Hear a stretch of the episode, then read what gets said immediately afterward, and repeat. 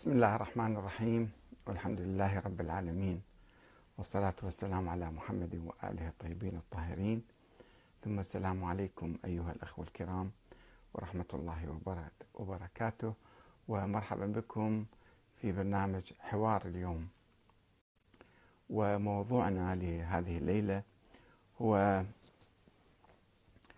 آه، طلب الأوقاف الشيعية من محافظ الموصل السابق تسليم عدد من المساجد التي يديرها أهل السنة في الموصل للوقف الشيعي.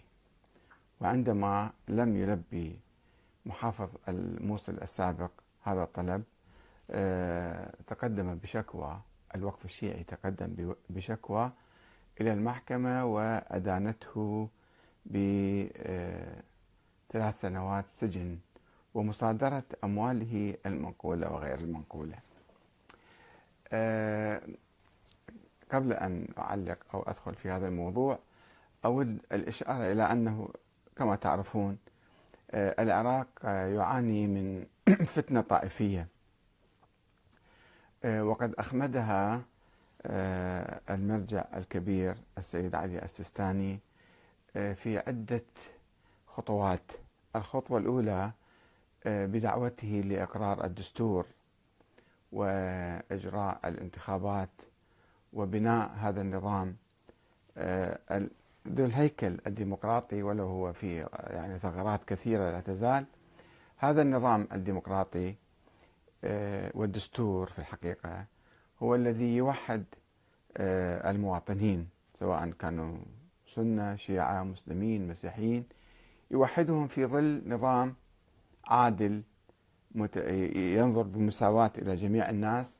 وهذه نقطة مهمة جدا في القضاء على الطائفية. والخطوة الأخرى التي اتخذها المرجع الكبير السيد علي السيستاني آه، تتمثل في آه، ضبط النفس وعدم الرد على دعوات الاقتتال الطائفي. وخاصة عندما أعلن الزرقاوي الحرب على الشيعة في العراق. في سنة 2006 فالسيد السيستاني دعا الشيعة وقال لهم لا تردوا على هؤلاء. وقال لهم لو قتلوني حتى لا تردوا عليهم. وقال إن السنة ليسوا يعني هم أنفسنا وليس إخواننا فقط هم أنفسنا السنة. ما في فرق بين السنة والشيعة. وخطوة ثالثة اتخذها للتاريخ يعني هذه الأمور تذكر حقيقة آه، وتسجل آه، بالذهب يعني هذه خطوات تاريخية عظيمة.